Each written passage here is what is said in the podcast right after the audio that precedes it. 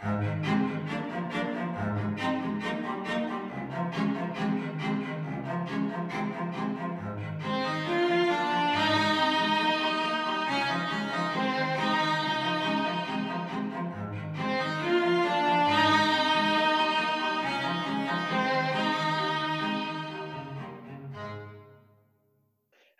Hello and welcome to Tea Time in Headspace with the Nth Dimension. I'm your host, as always, Yali Gutman, and with me are three guest hosts.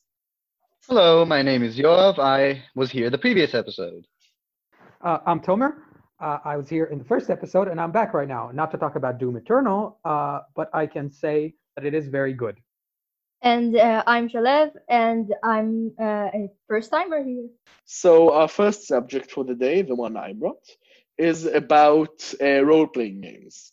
Now, the role-playing game most people know is uh, D&D, Dungeons and Dragons, and most people actually think about it as the only uh, tabletop role-playing game if they know it from outside the community. And I'm here to recommend a few other uh, role-playing games and to uh, talk about other people's preferences and what they like or don't like about certain role-playing games. So the few examples I brought, uh, for comparison, there is the uh, mo- the newest version of Dungeons and Dragons, the fifth edition. Um, I've rated all of the five systems I've brought as examples on complication, how they feel, combat, and role playing. However, I feel that rating uh, systems on role playing game isn't very accurate because you can role play well on pretty much any system uh, unrelated to the rules themselves. So uh, D&D 5th edition, the complication isn't very high, 3 out of 5.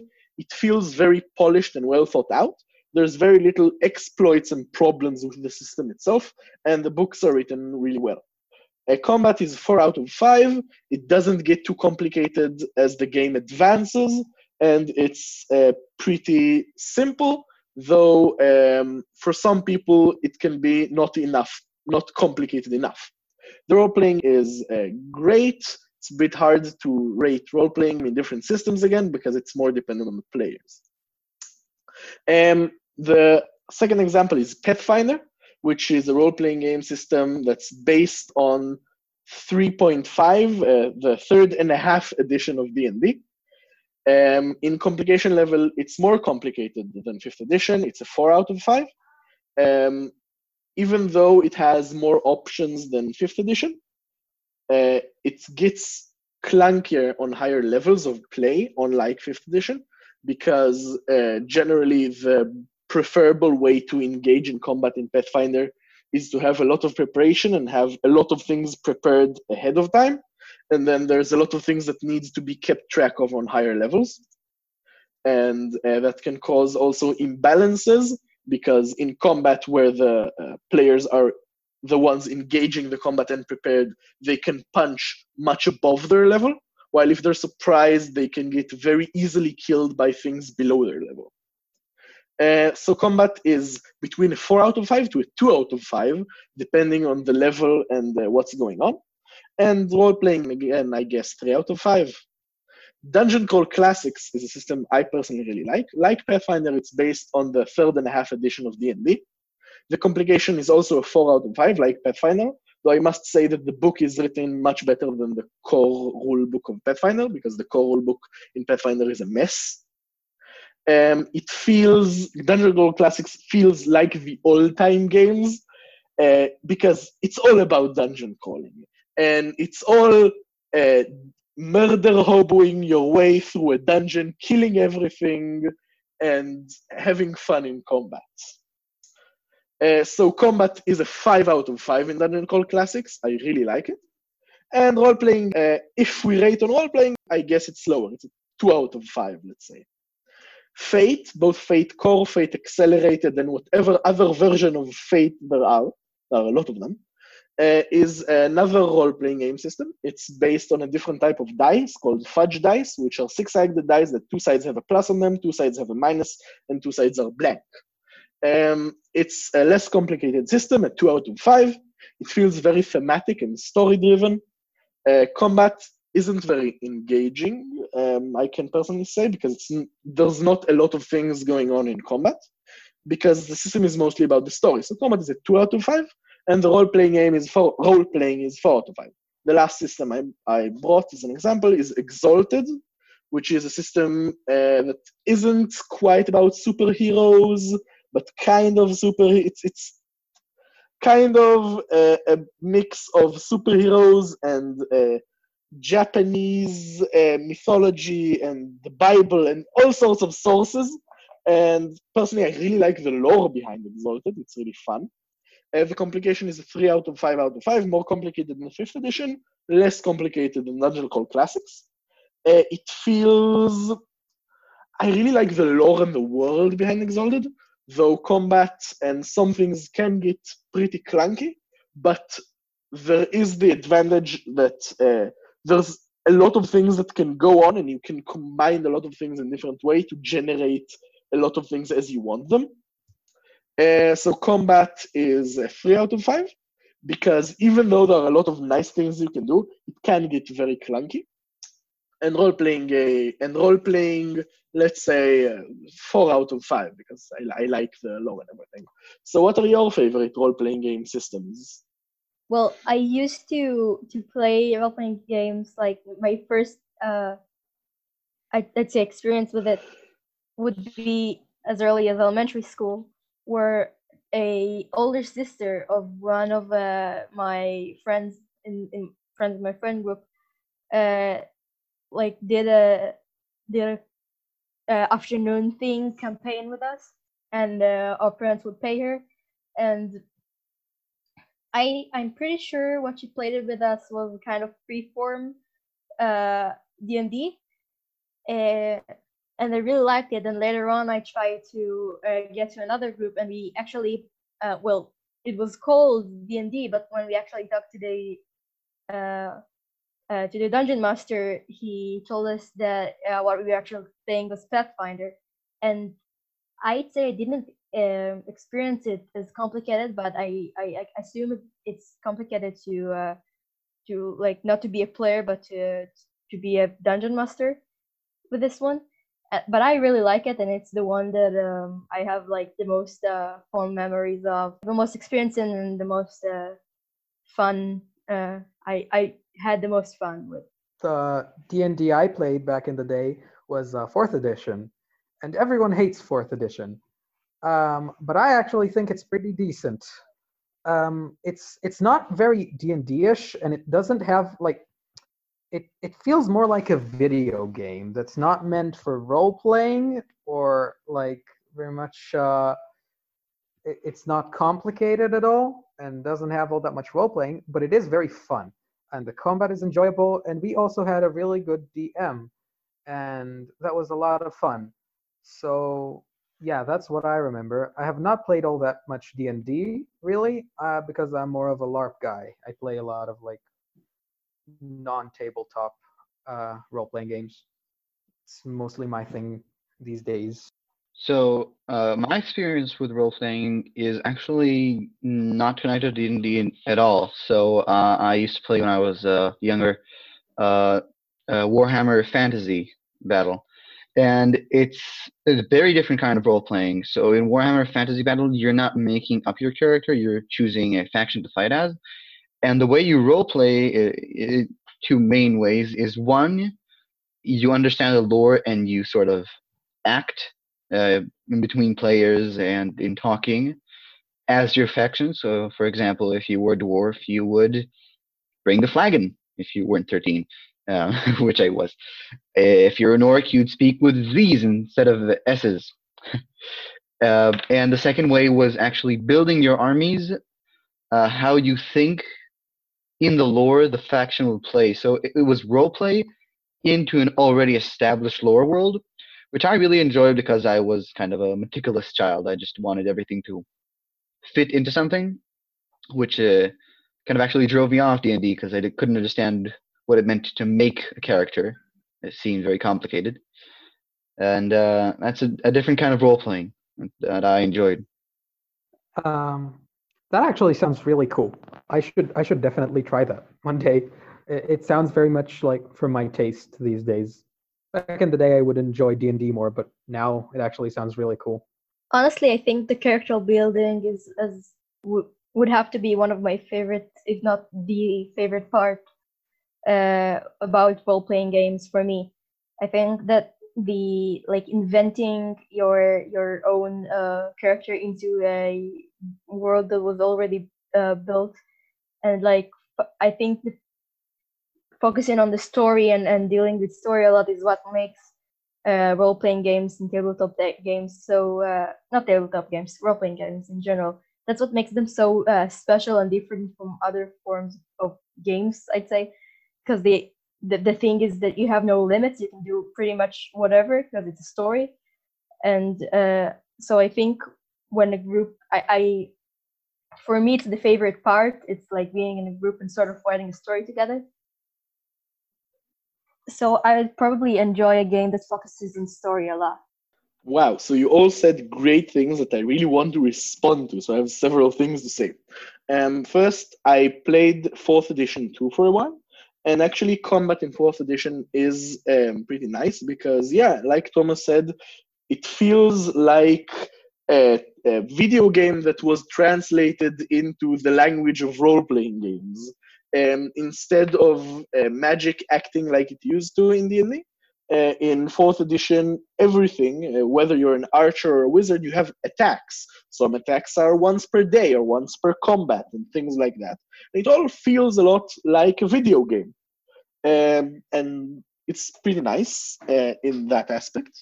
Uh, about the Warhammer uh, battles, well, Warhammer battles, uh, personally, I played Warhammer 40k and actually a bit of fantasy too.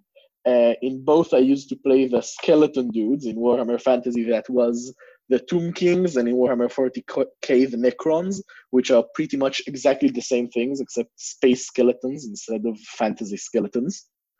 And uh, it's less of a role playing game, it's more of a miniature uh, strategy game. I mean, I won't say that there's no role playing game, role playing in it, but just as a whole, it's less role playing than uh, most things we would consider role playing game systems. Not that I don't like it. I, I really like the game. It's just I don't know, less role playing. It's just like meant for a different uh, audience, I guess. Yeah, that, and I also think it might be my personal experience. Uh, we didn't min max our armies. Like we didn't think, oh, we it'd be better if we bought a lot of uh, like a balanced army. I thought I am dwarf. I sit still. I bring artillery, even though my army has fast cav- The enemy army has fast cavalry, so it wasn't a smart idea. But that was the aspect of roleplay. So it's it's different. I I still would consider it roleplay because you still have to think inside a different mindset in what you're acting. So if in in D and D or other traditional role playing games, you'd think, what would my character do? you'd think, what would a dwarf do? Well, yeah, it, it comes off as kind of racist, but uh, it works. Something I heard a lot of people say about uh, fourth edition is that yeah, it is like a video game. It's not, and it's not that video games are bad, but it kind of takes the the special thing out of role playing games. And because, and as someone I I knew used to say it, uh, in a video game, unless you have uh, unless the developer wanted you to uh, put the dwarf in your bag or like jump over the cat or throw the cat at the fucking cashier unless there's a specific action that's supposed you're supposed to do that you won't be able to do it and that's the and that's the special part about about role playing is that you can do anything no matter if it's planned or not um well, that's not accurate like you can't uh, use like you don't have uh, attacks. You have like attacks. You can't say uh, I use my sword because that won't be very effective. You can say I use this and that, like uh, name an attack here. I, I don't remember anything, but you know, my, my point being that you can throw the cat at the cash uh, the cashier. Like uh, it, it doesn't matter what you do outside of combat. That's not limiting, not at all. It's it's like like usually like kind of regular D&D. Just the combat, it's a lot of fun. it's it's not super linear or something. You can do whatever you want. Just combat wise, it is kind of limited, mm, like a video game. Okay, um, I'm not really yeah. So I was I'm not I wasn't talking from personal experience with uh, fourth edition, but uh, from what um, my DM used to say. He said it was. I'm not sure if I remember correctly, but he said that there was sort of a video game that was related to it or am I like like confusing things? Yeah, there, there is a, re- a video game that is exactly a fourth edition. Oh, so yeah, I think he said it about the video game. I think he said it about the video game. He didn't say that. Um, he, said that about why you shouldn't take a role playing game and turn it into a video game. That's what he. Um, that that's uh, why he said like. That's why he said you can throw the cat at the cashier in a video game um, I have to say that as a video gamer, uh, video gamer, as a role playing gamer, um, I do well. Actually, what I enjoy is something that a lot of people today would scoff at. Uh, I'm not the uh, today with all the uh, how role playing games are actually being watched on YouTube and Twitch and that. People are a lot more into role playing and the story than uh, they used to. In the past, uh, like I said in Dungeon Crawl Classics, everyone pretty much was a murder hobo, and you'd go into a dungeon and kill everything there and take the treasure, unless there was this uh, I don't know puzzle that you had to solve and someone that you weren't meant to kill was involved in it. But even then, uh, that was debatable whether you should kill the person or not. Now, personally, uh, I really like role playing games. Yes, for the reason that you can do whatever you want, but I really enjoy combat in role playing games, and I really enjoy the dungeon crawl and the fight and optimizing things. And the same way that I enjoyed in miniature games when I played uh, in Warhammer 40k, yes, I did a little bit of uh, role playing, but I also really enjoyed optimizing my army, thinking um, very specifically oh, this one unit uh, doesn't deal. I mean, I would calculate the uh, potential and the average damage that something might do against some enemies and saying, oh, well, there aren't a lot of, uh, let's say, light cavalry, there's a lot of flyers. So I'm going to change this unit for that unit that's uh, on average better at dealing with flyers. And in the same way, when I play, for example, 5th edition, while I do enjoy um, doing things that are um, out of the box and enjoying being able to do near to try nearly whatever I want. I also enjoy um, relying on the system to find a lot of nice interactions in combat and in the system itself. Because if all we're looking for is the role playing experience, then we don't need a complicated system or a system with a lot of things in it that much. The system is there to be aside and next to the role playing, and yeah, sure, join with it in some things, but it's also meant to expand upon it so that there are certain rules that allow the world to work in a more orderly fashion. Yeah, that's nice. I actually never played a game that was very dungeon crawly, so I I would like to try that one day uh, because most of the games I played were were something in the middle, like kind of quest based, more of uh, like go around kill things based. so yeah, I think it's a nice that such a, a simple idea can go uh, so many different directions. Uh, so I think we're finished with uh, this subject, and we'll go on to our next subject. Yoav. So I would like to talk about randomness in strategy games. So, what I mean is imagine Civilization or Rome Total War or anything like that um, that has a structured world and pretty much a way to win. You, you can strategize and you can find your way, but especially in the late game, once you like cross a certain threshold, you think you've won. And something some companies and some games do.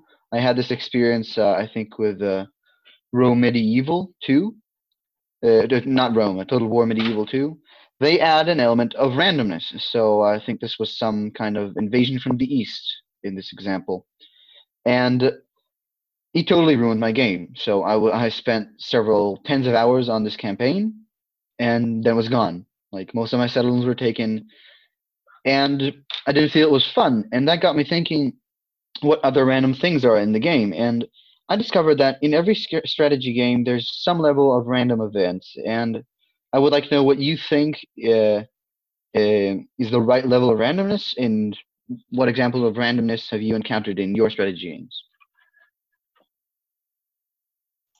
Well, I think the num the amount of randomness is uh, dependent on what the the what audience the game goes to. Uh, if I could uh, talk a little about what we talked about in the last subject, for example, in Warhammer the miniature game, uh, Warhammer Battles, then there is an element of randomness because everything is determined by dice rolls.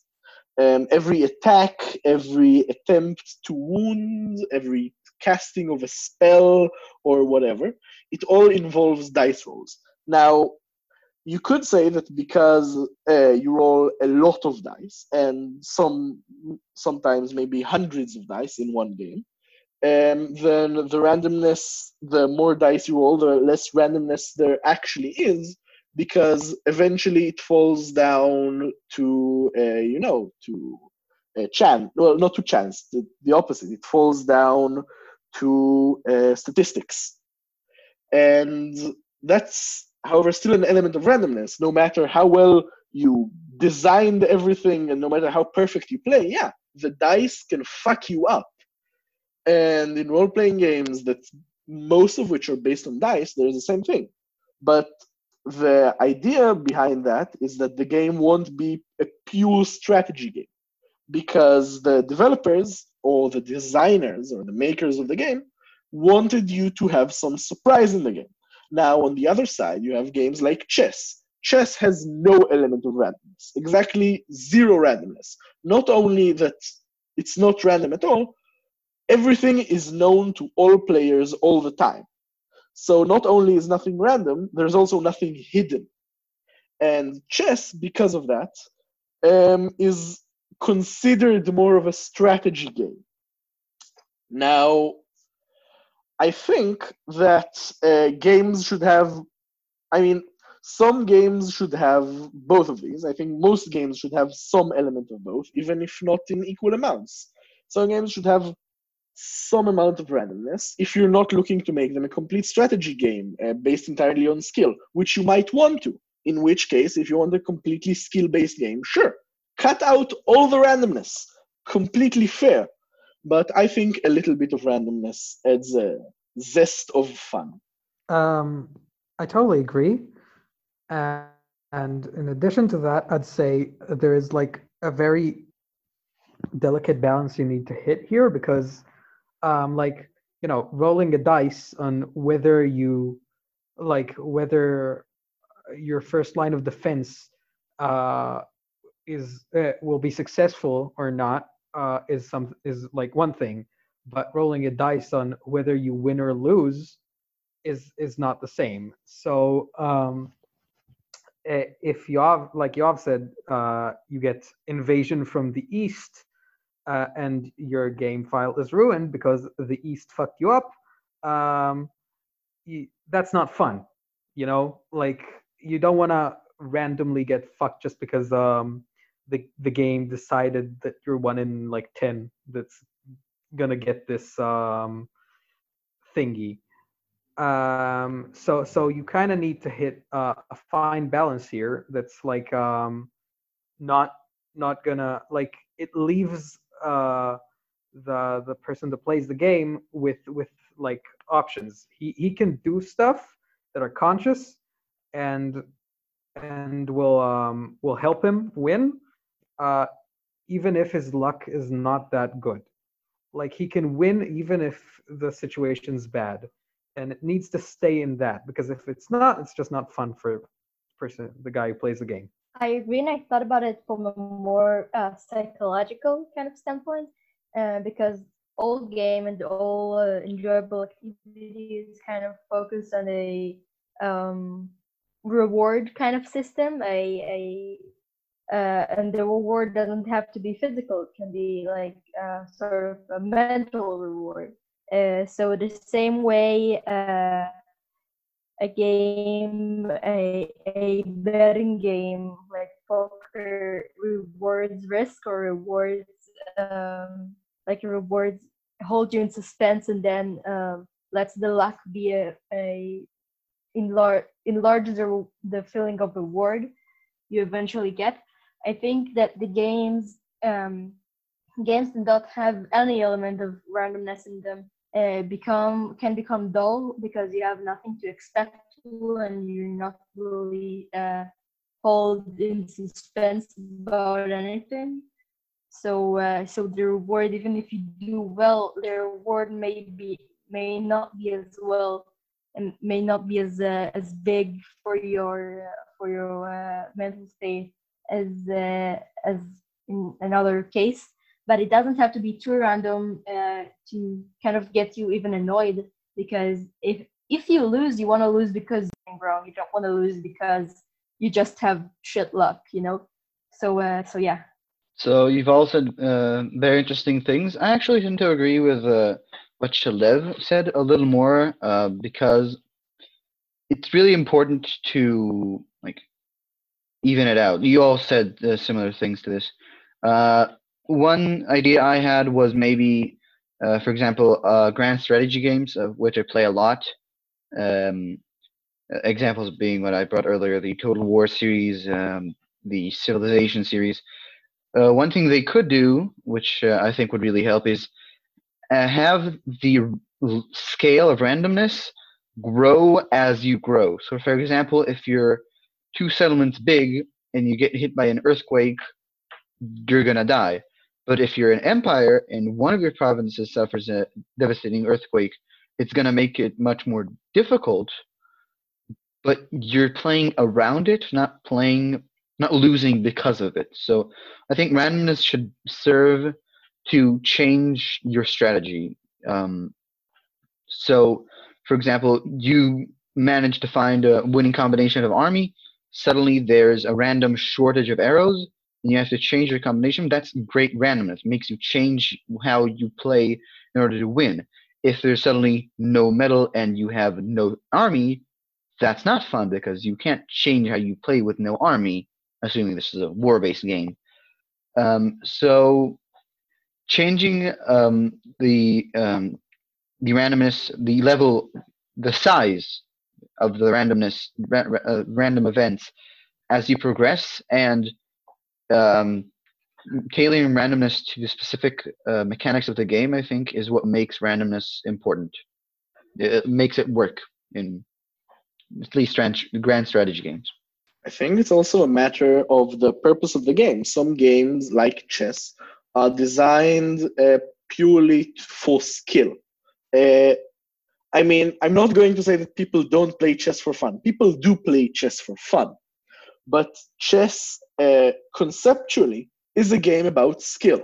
The person who wins at chess is the more skilled person, nearly always. Now, some games aren't designed for that. Some games are designed to be just like random and to pass time. Um, for example, most, most card games have a large element of randomness in them, even though they're not entirely random, most of them. Um, the mere fact that you're drawing cards from a deck is a large element of randomness. Now, uh, if you'll notice, there are games that people play that contain no element of randomness, but there's nearly no game that people play a lot that's completely randomness. Because people don't flip a coin for fun, going to a person, hey, you wanna flip a coin? If it's heads, I win. If it's tails, you lose. No, people don't do that for fun because that's not fun. You're not engaged. Not you're not thinking or doing anything yourself. You're just letting luck make a random choice. And what's the point in that?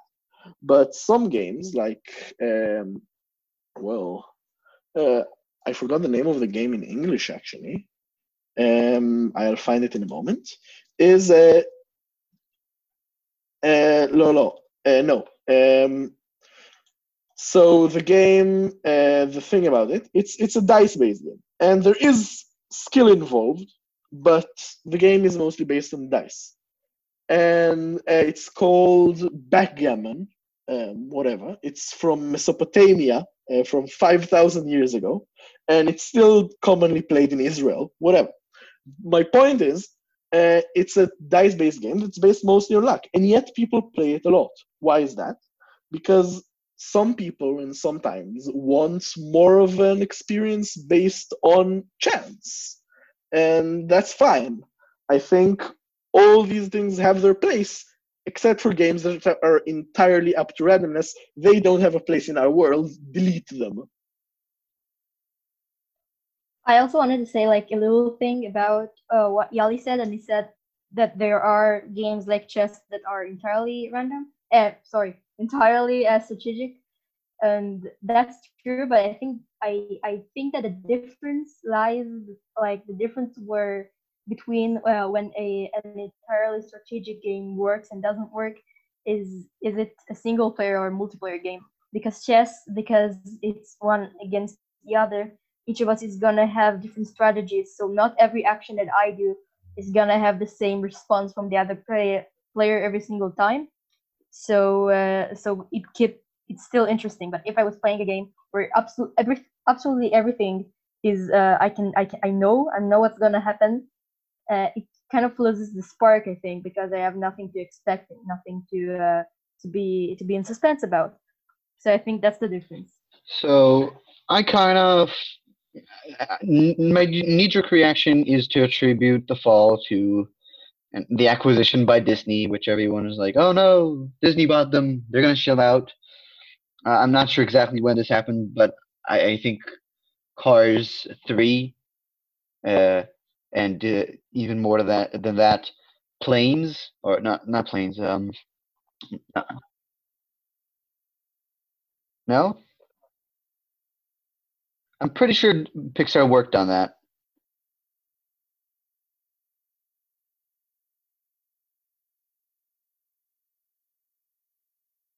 All right, then uh, that goes to show you really after the acquisition they become one entity, like in feeling, because Planes felt very much um, a later Pixar movie. It felt like Cars 3 and like Cars 2, which uh, two big things I attribute with uh, this sort of change in Pixar is sequels, with adding a number to their previously successful movies and trying to move off that instead of creating an original story, which it, they didn't stop doing. Brave was an original story, eh, whether you liked it or not. I personally actually did.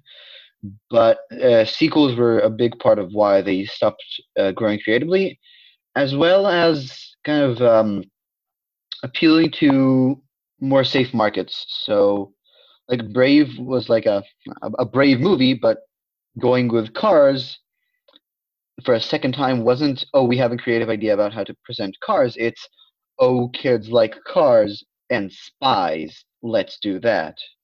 Uh, I can give another example of a game that's entirely strategic. Uh, Skull is a game that most of listeners probably don't know, but it's a game in which um, I think three to six players.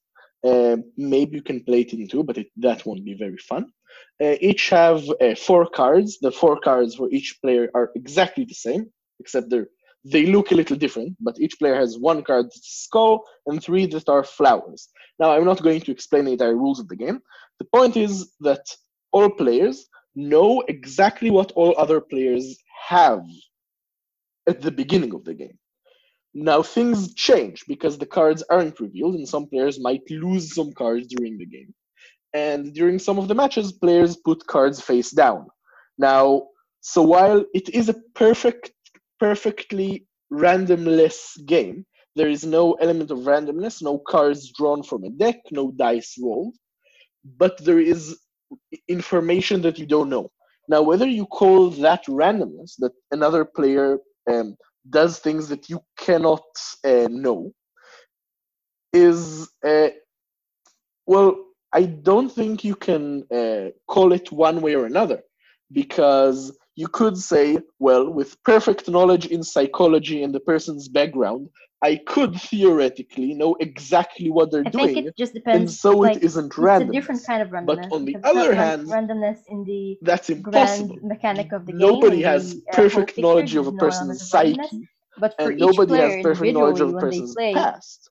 And so you might as well say, yeah, the card he puts down is, as much as while not is an element of 100% chance. random, Like they're taking there is an element of randomness. They're not sure about and that's what's also going on, interesting not whether a board, but yeah. there is randomness And by the way, it's kind of funny that you mentioned. Skull because I wanted to talk about it in, in my subject, but we'll get back to that.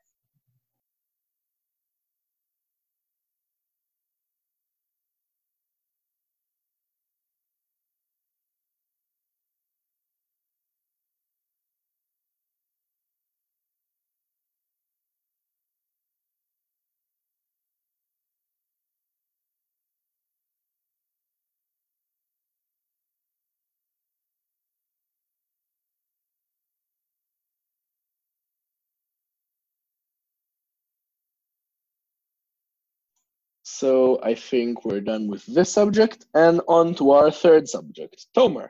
Okay, so um, moving on, and totally unrelated to anything we've talked about before. Um, so there's this little company, there's little um, animation company called Pixar, and I, I suppose most of you have heard of it and watched some movies because otherwise you have no childhood.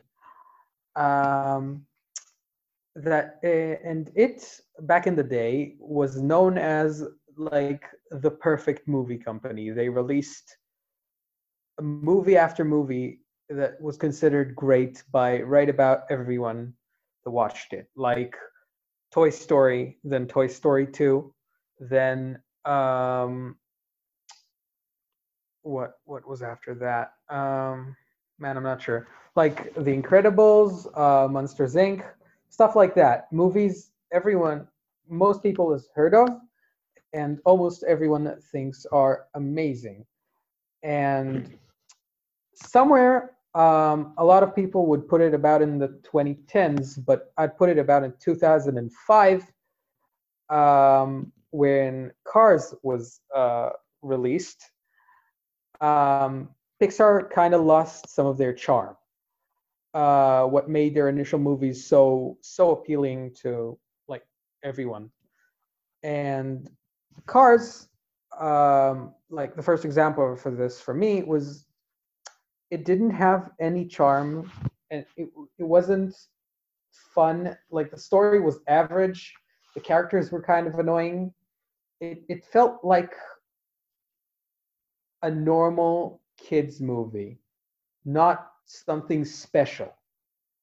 And like after that, they went to release um, some movies. A lot of people would consider amazing, like um, mid Pixar movies, Ratatouille and Up and WALL-E, which I'd I'd say are good, but not as good as the originals. Uh, maybe maybe the exception of WALL-E, because that's a really charming movie. And later in 2010, as I, I'd say most people know, they really lost their edge. Um, releasing movies like Cars 2, Monsters University, and Brave, which just felt like movies that were created like purely for money. It, it felt like Disney. It, it wasn't interesting, it wasn't fun, it was just average and boring and um, I want I wanted to ask you mostly. Uh, uh, first of all, um, what's your opinion? And second of all, why do you think that happened? Because I'm pretty sure there's like a consensus here that and everywhere that um, like later Pixar movies are not that good. But but what what changed? Like why? That's a good question. Uh, I haven't really thought about that in so many movies. It's kind of hard to remember all of them. Um, I really don't know. It's uh, like I do feel like a sequelization, especially later on. It, it's kind of fe- it feels like Disney. Like seeing sequel after sequel, even if some of them are good, I, I, I my immediate thing, the first thing I think is, oh no, they're, it's going to be bad because they try for money, and they might get a good movie out of it. But for example, like Toy Story three felt a little stale to me until the very end, where they got like really emotional, which you know Pixar can pull a uh, pull something out of their sleeve. They're still they still had something in them, but like I don't know. It's uh, kind of hard to pin pin down when they began changing. um, I, I, I would I, I kind of agree with what you're saying, but there are like a few problems with that. Uh, first of all, I think Disney acquired uh, like had acquired Pixar a lot before that. Like, um, I, I'm pretty sure WALL-E and all these mid Pixar movies, which I don't personally like as much as the originals, but a lot of people would say are as good as, if not better, like a movie like The Incredibles, which I think is easily their best. Um, that was also Disney. So, hmm? exactly, 2007, 8, 9, up, uh, movies like that, Disney Pixar not just Pixar. And also uh, a few other things, um, like a uh, what you're saying about sequels. Look at the Toy Story. Like it's not trilogy anymore. It's it's four. I, I don't know how to say that. Uh, anyway, I'm not gonna say that. Um, and like all of these movies, all of them are amazing like one, two, three, four, I'd say like two and four are the best, but still three and one are amazing movies. And it has nothing to do with the fact that they're sick sequels, they're just good movies. Even like with the added benefit of like you know Woody for three movies now, of course you're gonna relate to him more easily. Um, they they used the fact that it's a sequel and made really good movies with it. Toy Story 2 is easily one of their best movies. Um, why can't they do the same with Monsters University, for example? Like uh, uh, Monsters Inc. was amazing. It, it was a really fucking good movie, but Monsters University was just a cash grab. Why is Toy Story 4 not a cash grab? Personally, I haven't watched that many of the new Pixar movies. Um, I haven't watched Cars 2 or 3. I haven't, uh, I think Brave was the last um, Pixar movie I've watched. And uh, I can say from my experience, some of them have are more memorable than others.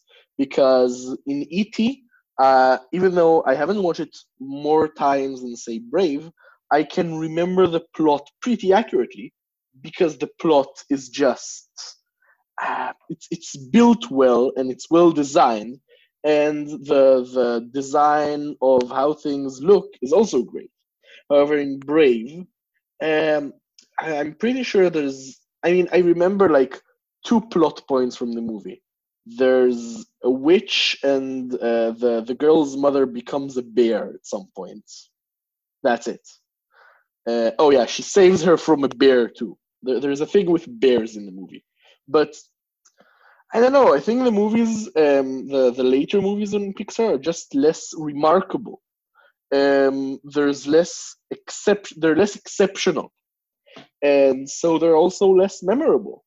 And um, I don't know exactly what to attribute that to.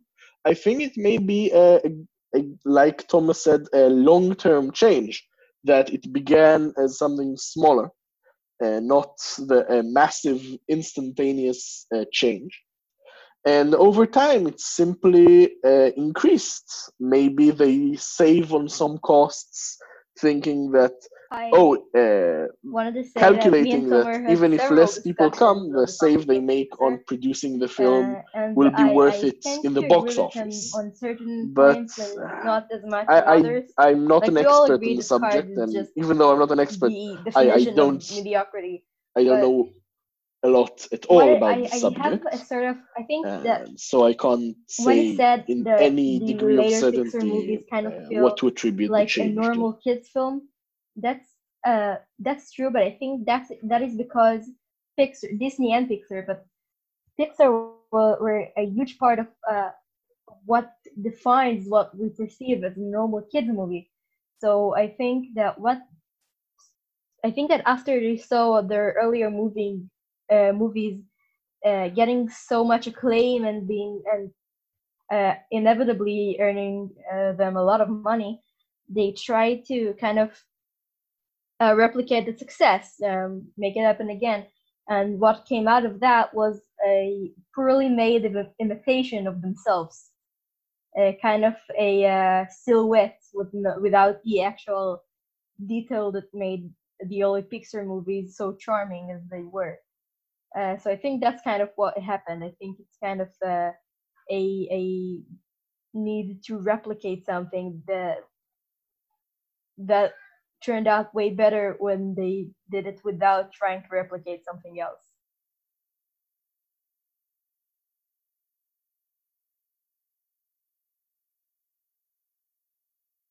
Thanks.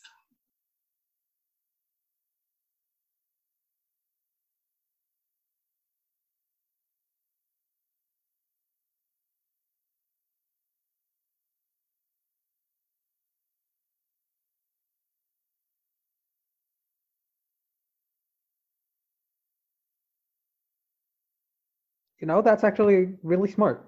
Never thought about it, but that that's a very good solution to that problem.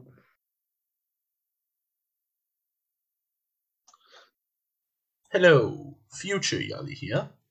So, as you've probably noticed, there's only been three subjects so far, and Shalev, the last guest, hasn't had her subject yet.